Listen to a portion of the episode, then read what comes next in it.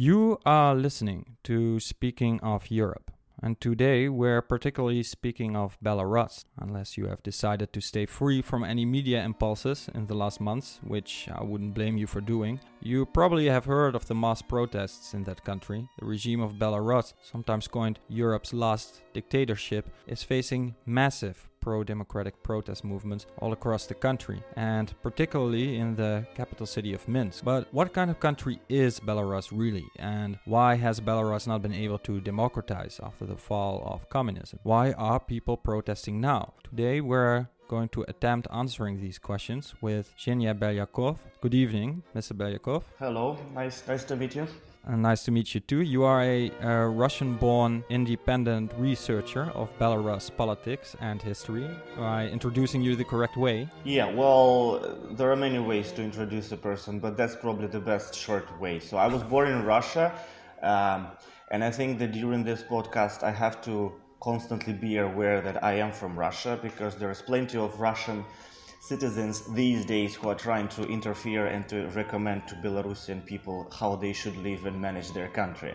So I would um, I would try to be as objective and neutral as I can be, but you know when you speak of something, you have to remember of the position where you're coming from. So I'm not from Belarus. I worked a lot on Belarus with many Belarusian colleagues and. Um, I made extensive research on Belarus in terms of the human rights situation there, and uh, and yeah, I closely follow these events, specifically what's happening now. I think it's extremely important for the not only for Belarus but for whole Europe. Well, I think that's that's really good of you to to clarify also that background of yours. I mean, our uh, backgrounds, Martin's and mine, um, being Spanish and Dutch, are also not detached from um, detached from uh, um, unbiasedness. Western Europeans, we we tend to think that everyone wants to be like us, and maybe that's actually also simplification. But I'm sure we are going to dive into that uh, later in this uh, in this episode. But for now, the listeners um, at home they can uh, hear the music on the background. And as always, I'm going to ask this very rhetorical question to you, Martin. Martin, you want to ask me what we're listening to? As I don't know what we're listening to yet again, I ask you, use what are we listening to?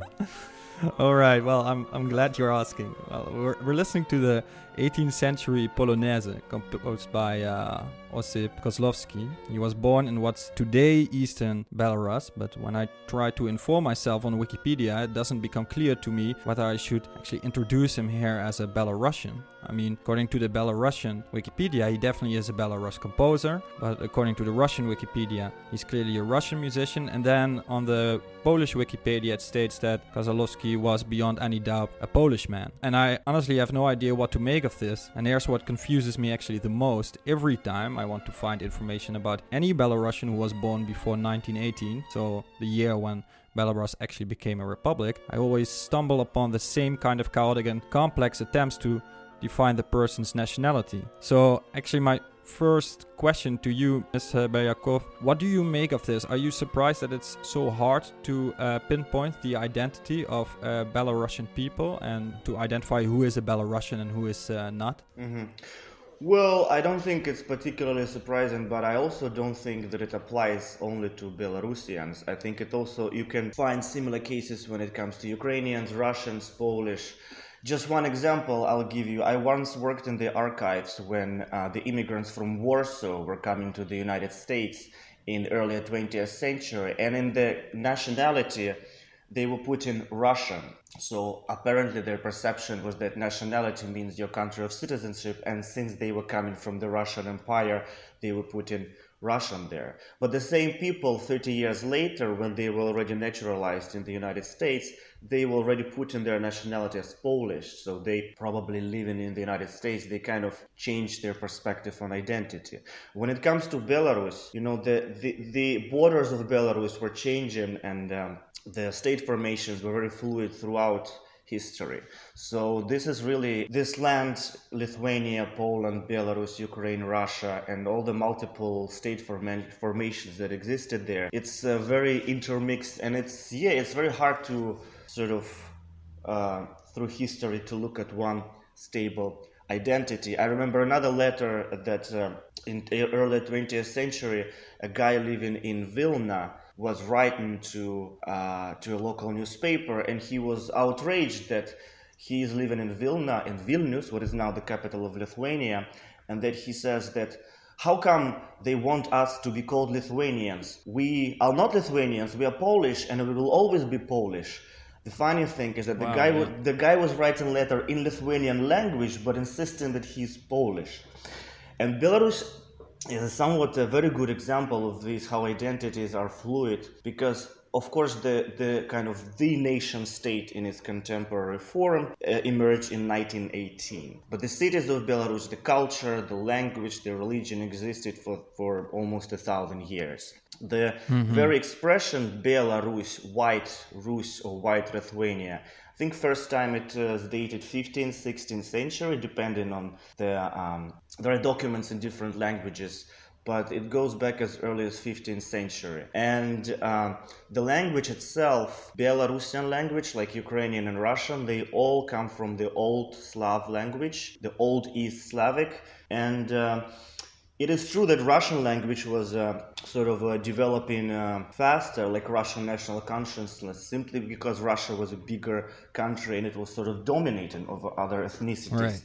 And there were periods, of course, when Belarusian language or nationhood was suppressed either by the Polish state or by the Russian state, but it nevertheless existed, even when it existed only in the kind of villages and the rural areas.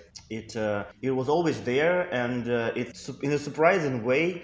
It was in 1918 when, uh, for the first time, it was emerged. It was it was appeared officially, and then it was part of the became part of the Soviet Union. It's very ironic because the, the Bolsheviks sort of created Belarus, but they also destroyed it, in, it simultaneously. They created it as a national republic, and from 1918 from 1922, when Soviet Union was officially formed, basically Belarusian people had their own national borders within the Soviet Union. But then at the same time, all the constraints imposed by the Soviet regime they came. The- so, th- so they they institutionalized their nationality, but they took away the sovereignty with it. They took away the sovereignty and they took away, well, all the major decisions were made in Moscow, not in Minsk. So let's just, for example, in 1920s when Soviet Union was formed and when Lenin was still alive, there were, of course, many uh, interesting experiments. Uh, what I mean is the for one of these experiments was um, to actually kind of do the affirmative action towards the other nationalities in the Soviet Union. So countries like Ukraine or Belarus, they had very broad policies. They were allowed to develop local national cultures and languages. So Belarusian language in Belarus, like Ukrainian language in Ukraine, were very much favored and promoted in 1920s. Something That's that, like this communist ideal of a of a state of many nations, of many peoples, right? Yeah, that was kind of the moment when Soviet Union was closest to its original idea how it was supposed to be. And then, of course, very hmm. soon, already by late 20s, when Stalin sort of concentrated most of the power in his hands, these policies were reversed. But then again, after the Second World War, Belarus, together with Ukraine, were one of the founding members of the United Nations, for instance. So all the countries like hmm. US or Britain, they had only one representative in one voice at the UN. Soviet Union had three because Belarus and Ukraine was given additional kind of recognition by the international community, mostly because of their contribution to the defeat of the Nazis. But uh, you know, but it was also important that Belarus was recognized as part of the as one of the UN nations. But again, you know, during the Soviet years, after Stalin, the kind of uh, slow not a forceful but slow Russification was happening everywhere up until you know late 80s, early 90s. And today, for hmm. instance, Belarus is one of those countries where maybe it's an exaggeration, but Belarusian language in Belarus is like Irish Gaelic languages in, in Ireland. It, it sort of exists there. People speak it, they know something, but in terms of everyday usage, it's almost it's it's extremely rare to hear it. So in practice, they actually the, the uh, most Belarusian people speak Russian to one another. in everyday life. So this here is a Yeah. little trick because when uh, there are surveys conducted regarding their language, so more than half people when asked what is your mother tongue, they say that mother tongue is Belarusian. However, when however when asked what is the language that you speak at home, most people say it's Russian. So there is certain understanding that there is a certain mother tongue, but as some people almost jokingly say, you know, I don't speak my mother tongue. So this is happening in mm. several Soviet republics when people understand that they have the so-called prescribed mother tongue, but they actually can't speak it properly. Right. And uh, I mean, maybe they have a bit of a Belarusian accent when they speak Russian. Is that like something that makes them feel at least different from from Russians? Uh, it's, it's there is a very slight uh, accent, but um, one of the one of the funny one of the not funny but um, peculiar things about Russian language is that is that as though it's spoken in so many places and countries, it almost it's almost the same. I think it's because of the yeah. Soviet centralization uh, there is mm. a slight kind of uh, Belarusian and Ukrainian accent which exists, but uh, mm. when I talk to people of my age and of my education in Minsk or Kiev, I can never say, I can hardly say if they are from Moscow or Kiev or Minsk. Yeah, yeah. This is something I noticed myself. I lived myself in Moscow for a while, and um, well, my Russian is not that good, but it's good enough to survive. Um, I, I always notice that the difference between Russian accents is not regional, but but it is actually class based somehow, right? Like there there's there there's a difference in the way an educated Russian speaks, very very much so compared to how uh, someone on a in a farmer's uh, village speaks. To this to is something that applies. It also applies to actually the what's happening in Belarus. So the, what you said is kind of, I think I would agree with this. And the president of Belarus, Alexander Lukashenko, for example, when he speaks mm. Russian, he's doing this very specific kind of a style of like a, um, almost like a peasant guy, which is a very, uh, ah. which is a very popular. It's very populist. It's very populist, yeah. And he speaks like this, you know, like good old. Uh, peasant guy from the village and he talks to you like the guy that you want to just have a beer with. And he's specifically yeah. using these expressions and the intonations that uh, that make him feel like you know like a simple normal uh, guy from kind of a kind of lower class yeah? He doesn't speak like um, you know Putin for example. Putin likes sometimes to kind of have this uh, very highbrow he he knows how to play with these genres. And Lukashenko has a very mm kind of a very simple style that is very popular in Belarus. I mean, at least it was popular until the recent years. Let's fast forward to the late 1980s or early 90s when when the Soviet Union fell.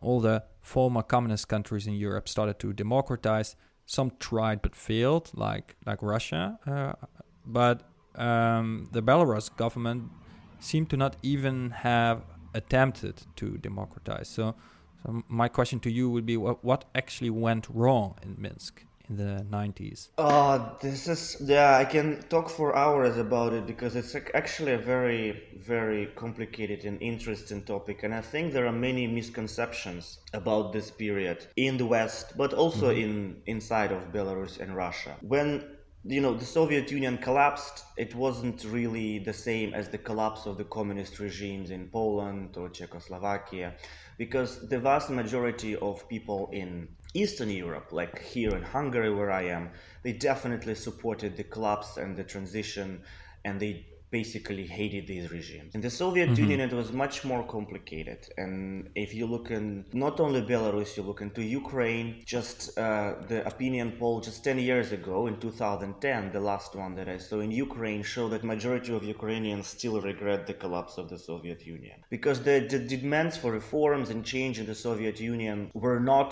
really, uh, and democratization, they did not really uh, want this collapse of a state as such, collapse into little pieces and including the economic, social collapse and everything that followed. So mm-hmm. actually what happened in Belarus was very, I think, looking back, is very logical. When Ukraine and Russia, when the economies collapsed, the state collapsed and was run by criminal gangs and oligarchs, and there was a rapid privatization of um, of economy, something that was never voted or approved by, by the voters. In Belarus, Lukashenko probably made a smart move at that time. He decided he he uh, he felt what the what is the popular sort of desire, and he decided to restore even though kind of partly this sort of semi-Soviet regime. So when he came to power, he took economy under control, which helped to, well, not to save the economy, but at least to make it easier for people to transit from communism to kind of different form of uh,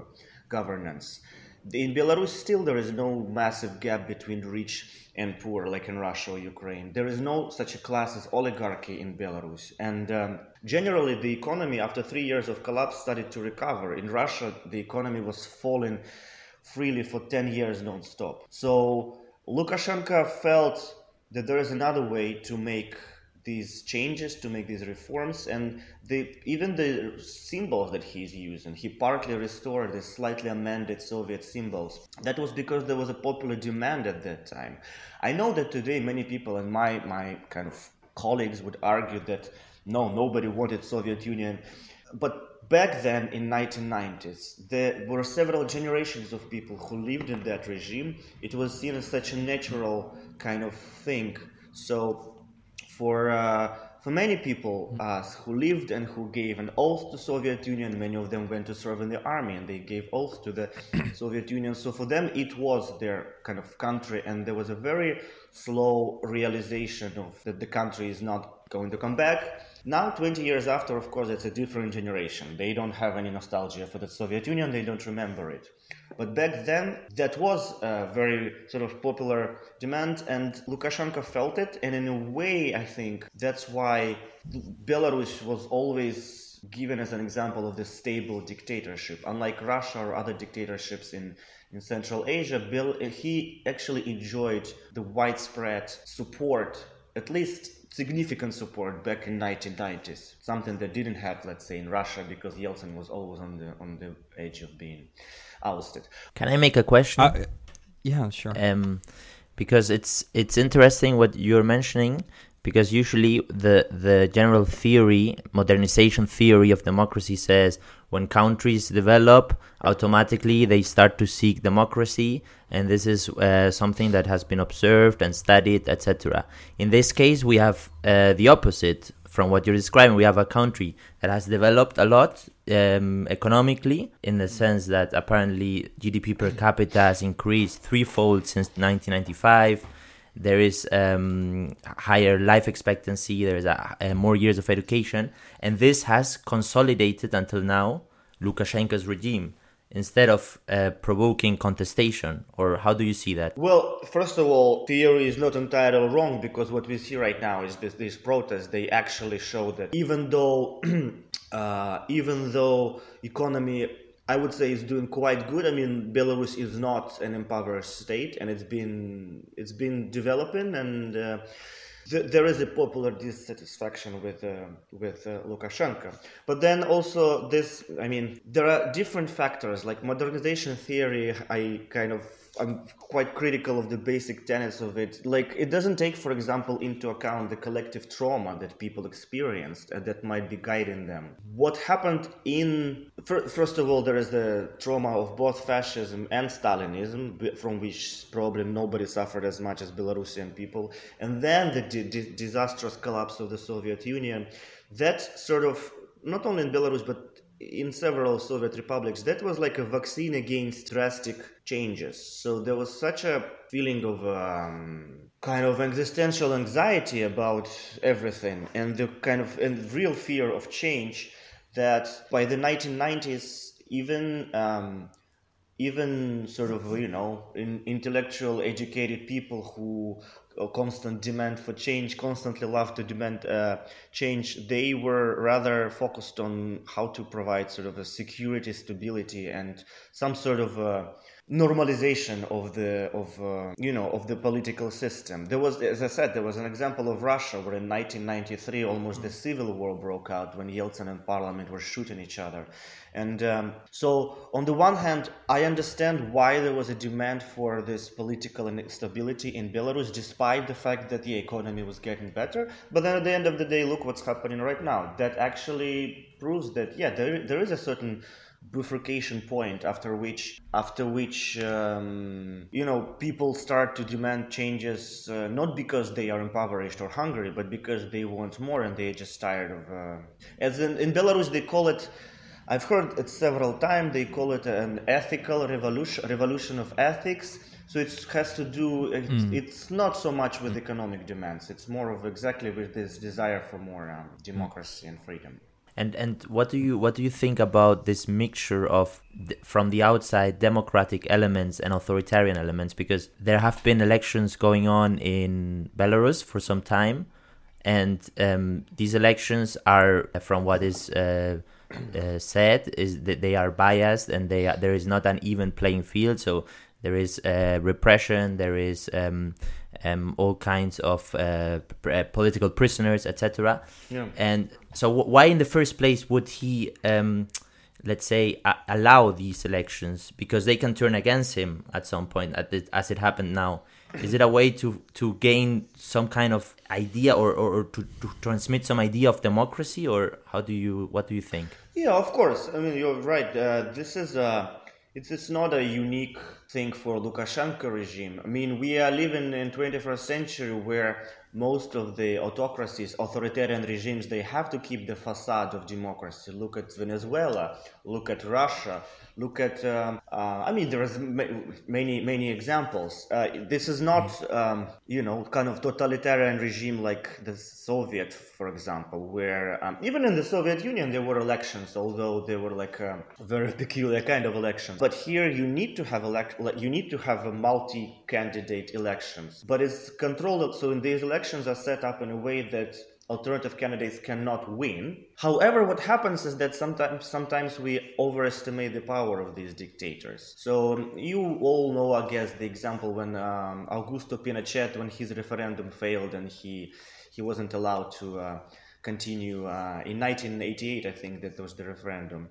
I think he was very surprised when it happened, but there was. a kind of mass mobilization that turned against him. Same right now happens in, happened in Belarus because the elections that he felt he's he's in charge and he's in control suddenly he so he just simply didn't understand that society changes that just because he's mm. showing propaganda on tv like they do it also in russia that doesn't mean that you can do it forever because there are so many different factors that affect the society and these regimes they probably think they are very smart, but it like it always turns out that they cannot control everything. It's nobody can control everything. It's impossible. I mean, look at the just just an example. Like look at the. I always tell my friends, look at the communist regimes all over Eastern Europe. They had such a good system of control, espionage, propaganda, and this was perfectly modeled if you think about it to, to, to last forever. And then at one moment they just boom and collapsed within several days. Yeah because yeah. they couldn't they couldn't uh, control because it's impossible.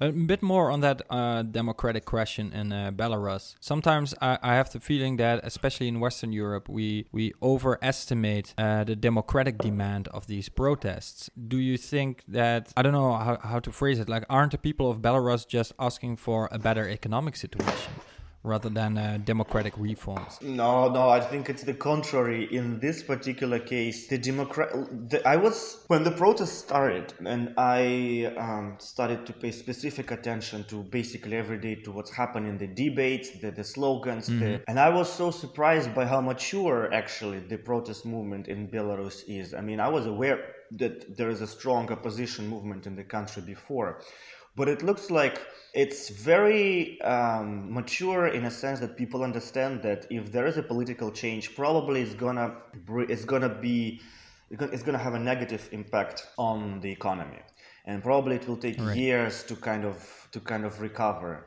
But people, it looks like people are ready to pay this price.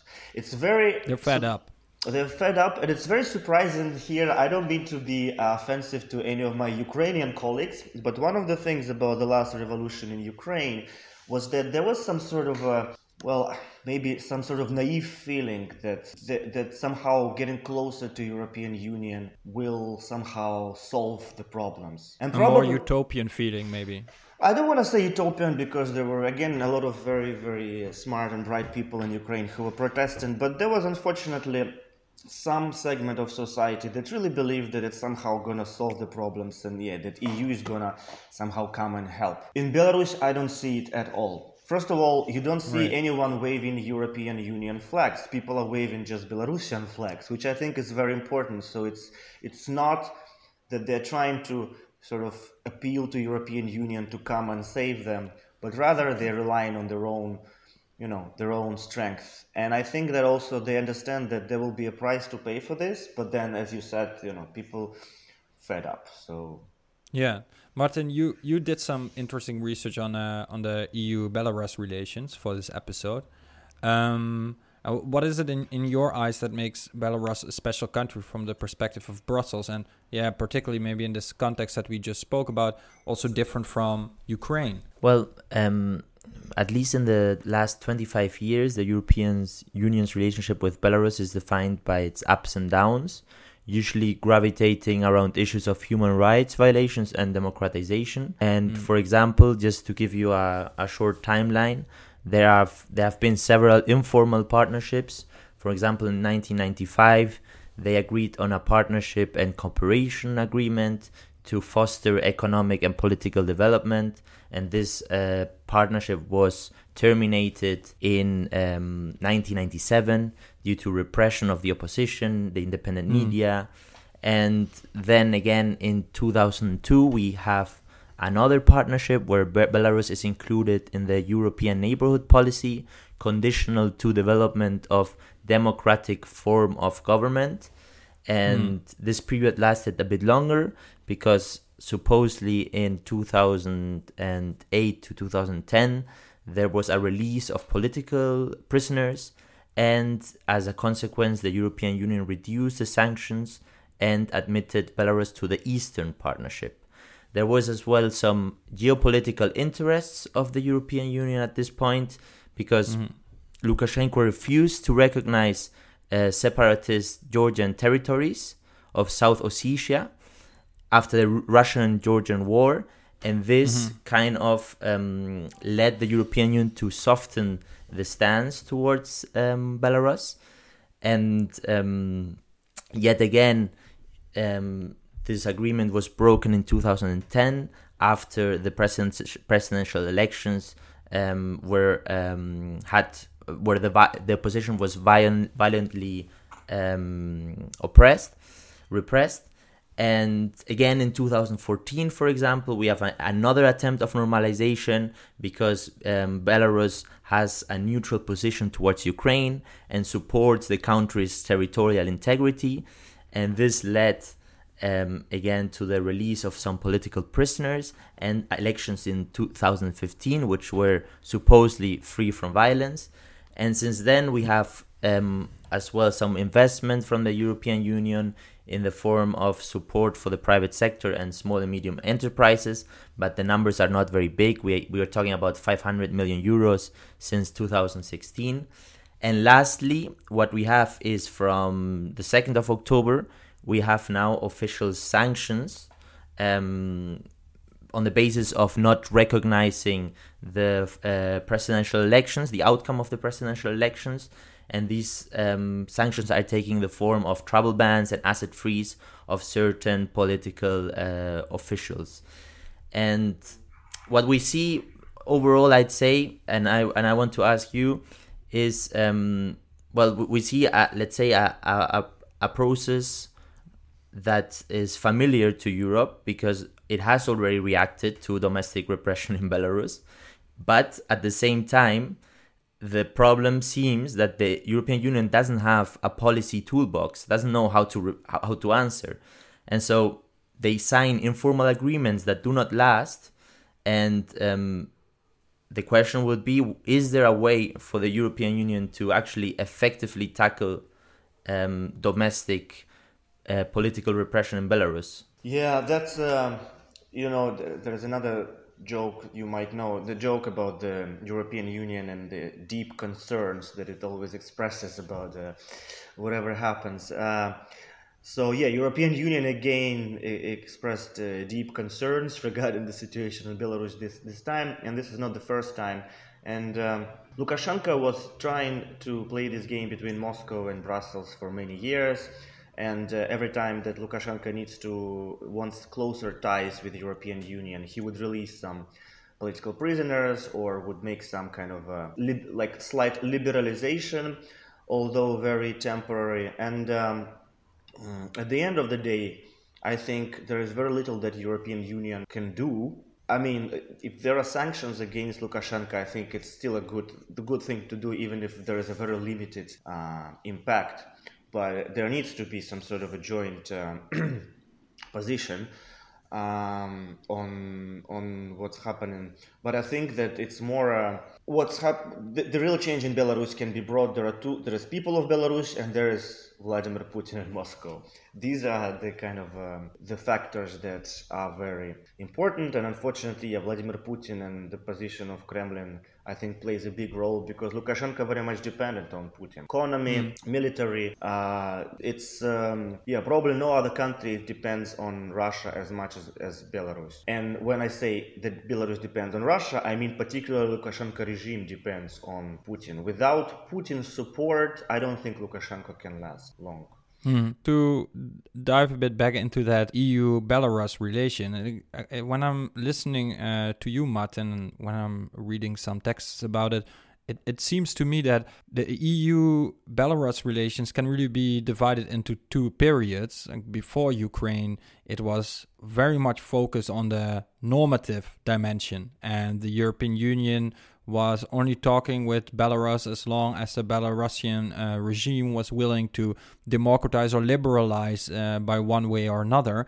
And after the Ukraine crisis, the European Union uh, took a more geopolitical um, attitude and actually just started to defend its own interests in uh, Europe and didn't uh, stopped caring less, at least, about the democratic deficits in Belarus seeing that, and my question to you, uh, Mr. Belyakov, is how do you explain that uh, the European Union actually, when it stopped really explicitly pushing for democratization in Belarus, Belarus actually started to become more open for democratization, as at least its society. Uh, doesn't that say that the European Union um, um, has a negative impact on democracies when it tries to democratize uh, neighboring countries? you know, it's uh, yeah, it's a very tricky question, but I really like it, and um, you know, it's a, it's an ongoing debate for for many years. And there was a uh, just to give one example, there was um, there was when the protest started in August. There was the special EU. I forget what was it, European Union Commission, or was it the uh, any other body within EU, but they established a fund to help opposition in Belarus. And there was a mm-hmm. statement mm-hmm. by the coordinate the Council of Belarus opposition. They explicitly said, "Please, we don't want European Union funds to help us." Because it's going to only hurt us. I thought this was so funny mm-hmm. because basically they said, "Thank you, but please don't don't help us. and I thought that yeah. this is hilarious, but I was very happy and even proud uh, of that statement because yeah sometimes it can be the the opposite. This kind of help can lead to uh, uh, the opposite results because uh, for Lukashenko regime it's very easy to discredit the movement and to accuse them of being of work working for the you know for foreigners if there is a foreign funded engaged in, in involved Right. And um, you know, as somebody who worked in the human rights sector for, for, for a little bit, at least I am familiar with that. Unfortunately, it happens that donors, or those who provide funding, and those who think they provide support, sometimes have such a superficial knowledge of the situation on the grounds.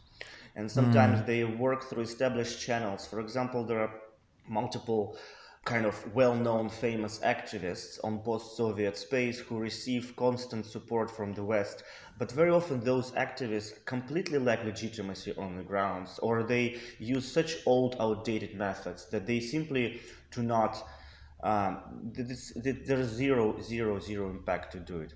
This time, for example, one of the huge successes of the Belarusian movement was uh, the, the technologies that they used. There is a application called Telegram, and there is a, t- a channel on Telegram called NEXTA, which was kind of central to mobilize this. I don't think anyone in the European Union could come up with this idea because, I mean, I don't mean to offend European Union, but unfortunately, the way the change, like the way when they change the strategy, takes such so long, and uh, this Telegram channel. Uh, it was necessary to do it as soon as like very fast very dynamic and you know it will take years until supporting the telegram channels will be part of the strategy of european union in eastern europe yeah. you know? it's a it's in a way what you're describing is that um, the democratic movement is a bottom-up movement, right? So that the the European Union from the outside, actually, the best stance is to to keep away and not do anything except, for example, the sanctions you're referring to. But if it's a bottom-up movement, self-organized, then what what can an institution do? Well, look, I I can't name a single example in history when the democratic movement from top down would work. It always it's it's if it goes top down, it usually collapses after after that because it's not gonna last long. All the genuine democratic movements that bring real change, they start from bottom and then they go up. And EU EU always not always but often has this kind of desire to do the top down approach and. Um, yeah, that's. What about, for instance, uh, I, when I think of top-down democratization and and successful forms of that, I always uh, think of Japan after the Second World War. I mean, that was a somehow mm. successful uh, experiment, right? Uh, well, you can, yeah. Look, Japan and Germany uh, you can also say that Germany was uh, top down, but th- these are like very right. extreme cases. Both Japan from the and... American side. Yeah, yeah, yeah from the American side. Yeah, that, that's a very important correction. Um, well, the Soviets were also thinking that they are democratized. Well, they were saying that they were doing democratization of Germany in their own way. But what happened in Japan and Germany is very extreme. These countries basically lost the war. They were defeated. They were occupied completely. So, the I don't even I don't think I'm qualified to judge. But when you live in a country that is completely defeated and occupied, probably mm. there is everything you like in that such country. I think you can do um, mm. anything you won't, although I can imagine that um, you know there might be some revanchist movements in in such case. Although yeah, in Germany and Japan it worked, but these are very very kind of extreme examples. Yeah, yeah, and it maybe is a bit of an unfortunate thing that those two situations, Japan and, and, and, Germany, kind of formed our, our democratic worldview after the Second World War. So we we, we can't. Oh yeah, um, that might that be we the, could repeat. The, the bias of the yeah that the because it was a success, maybe it kind of influenced it. But but that, yeah. but if you look into other, if you look into what happened after the Second World War with Eastern Europe, with South America, with the former Soviet states, everywhere where with it Vietnam. Worked, with Vietnam, yeah. yeah, it worked only when it's bottom from going from bottom more grassroots, and uh, and Belarus is a good example of that. So, do you have hope for this uh, movement to uh, uh get stronger? I am 100% confident that it will win. I just cannot predict when it will win. So it looks like Lukashenko is not going to leave, but he is ready to make concessions.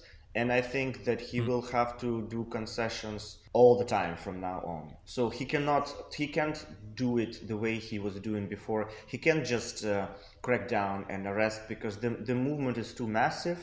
And he, um, there's a certain point after which it's in the air, sort of like a zeitgeist when you feel that he lost legitimacy. So mm. before there was a certain, there were still questions that well, he still su- was supported by a significant part of the population, even though uh, the elections were under question. This time. Uh, it's like yeah, it's like exactly like in 1989 in Eastern Europe. There is a feeling like you know this is it. It's just that uh, he can keep stick to power with help of these um, OMON and police force, but for how long? It cannot last long. Martin, you still had uh, one question. Yeah, I, I have a question because I, I find uh, very very difficult Russians' position toward the Belarus conflict. Russians' conflict meaning Putin's position, because on the one hand, um, there is, as you say, the the democratic movement is massive, so sustaining Lukashenko would can be a very counterproductive thing to do. Yeah, in the yeah, sense yeah. that you're sustaining something that goes against the the majoritarian will of the population, and you have to also maintain a certain reputation in a country where people talk majoritarily Russian and they have a, a, a close relationship with Russia, at least from a cultural point of view. So, what is actually Putin's best position from to your eyes? Yeah, that's another thing that I can talk about for hours because there's a lot of sort of nuances here. First of all, I don't know why, but there is a con- concept, in the, especially in the Western media, that Putin is so intelligent and smart, and he has this super agency when he's in charge and can predict everything, etc., etc. Which is a bit of a nonsense. Just look at exactly what you said that he's going against the will of majority of the Belarusians when he supports Lukashenko. If he wants Belarus to be part, to be friendly to Russia, or to be part of Russian sphere of influence, or whatever, doesn't it make sense to support the majority of people and then actually to make sure that Belarus will remain friendly to Russia? But I mean, look at Venezuela, look at Ukraine.